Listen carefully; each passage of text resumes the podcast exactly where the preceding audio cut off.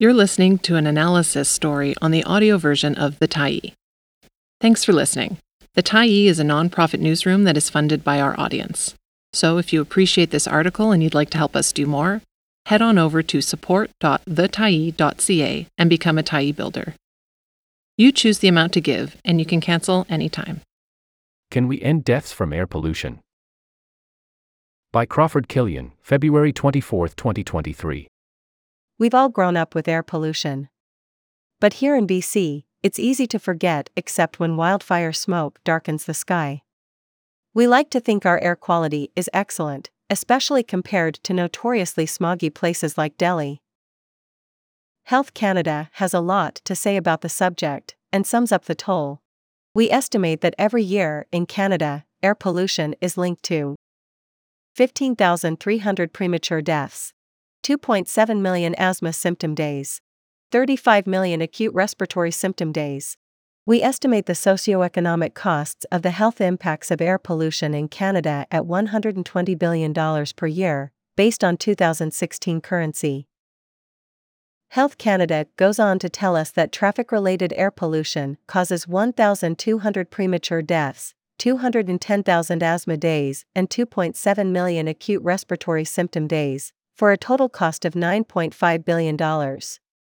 And it identifies those most at risk, those living within 250 meters of a high traffic road, who are often children, old people, and lower socioeconomic groups. And how does Health Canada advise us to reduce this toll? Don't exercise in heavy traffic. Stay indoors. Drive a new car with a good engine and emission control, and fill it with low sulfur fuel every breath you take. You might also just accept it, because air pollution affects everyone. The World Health Organization says that 99% of humanity is exposed to dangerous air pollution that adds to the death rates for stroke, heart disease, lung cancer, and respiratory diseases. Worse yet, much of the pollution comes from burning fossil fuels, which of course adds to global heating combined with household pollution from open fires or cooking with kerosene or coal, who says the combined effects of ambient air pollution and household air pollution is associated with 7 million premature deaths annually.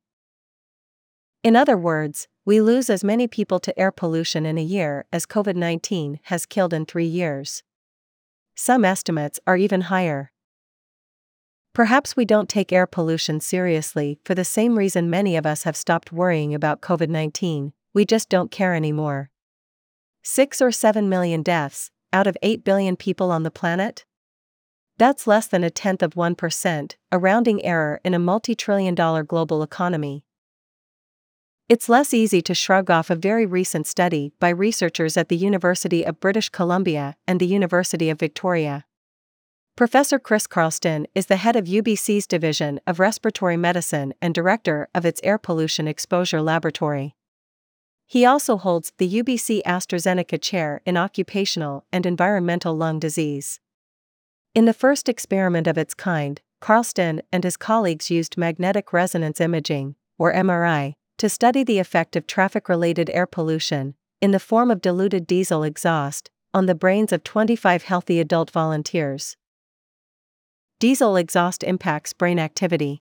The volunteers, 14 men and 11 women, aged 19 to 49, underwent MRI scanning immediately before and after being randomly exposed to either diesel exhaust or filtered air.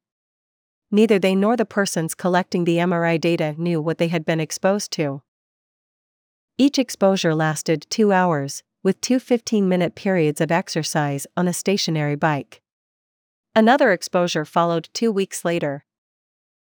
The MRI scans showed that those exposed to diesel exhaust lost some functional connectivity in parts of their cortex.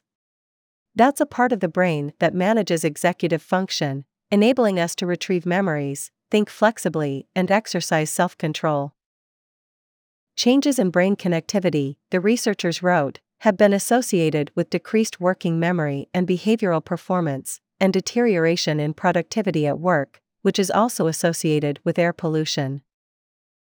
Those who breathed filtered air did not lose connectivity. The lost connectivity was temporary. The researchers estimated that the functional impact of diesel exhaust was likely small after just two hours exposure. But they pointed out that real world exposures are often more persistent, particularly in regions of the world for which levels such as those we use are not uncommon. Furthermore, chronic exposure could lead to accumulated deficits in brain connectivity. So, people living and working in highly polluted environments for months or years could suffer measurable damage to their brains that would affect cognition, memory, and learned skills. Further research may confirm such a hypothesis, adding to the already known damage that pollution inflicts or organs like the heart and lungs. Regulate or eradicate. The researchers express the hope that their findings will guide policy change in air pollution regulation. If air pollution is already killing 7 million people a year, year after year, the most useful form of regulation might be eradication, simply removing the energy and transportation systems that rely on fossil fuels. Pollution associated brain damage is just another good reason for going electric. And until we achieve that goal, we'd be wise to use top rated masks outdoors to avoid inhaling too many PM 2.5 mm particles, specks of matter small enough to lodge deep in the lungs, where they contribute to asthma and heart disease. It should be self evident that every house and apartment, workplace, and classroom needs clean air, just as it needs clean water. Andrew Nikiforuk has made a strong case for clean indoor air to reduce COVID 19 transmission. The case is even stronger if polluted air actually damages our brains. And until our energy and transport systems are all renewable electric, we would be wise to keep them isolated from densely populated areas, especially working class families, indigenous communities, and other vulnerable people. Given the trouble we already face from pollution and climate collapse, we truly need to keep our wits about us. And not to go on stupefying ourselves as we've been doing for a century or more. Thanks for stopping by the Tyee today.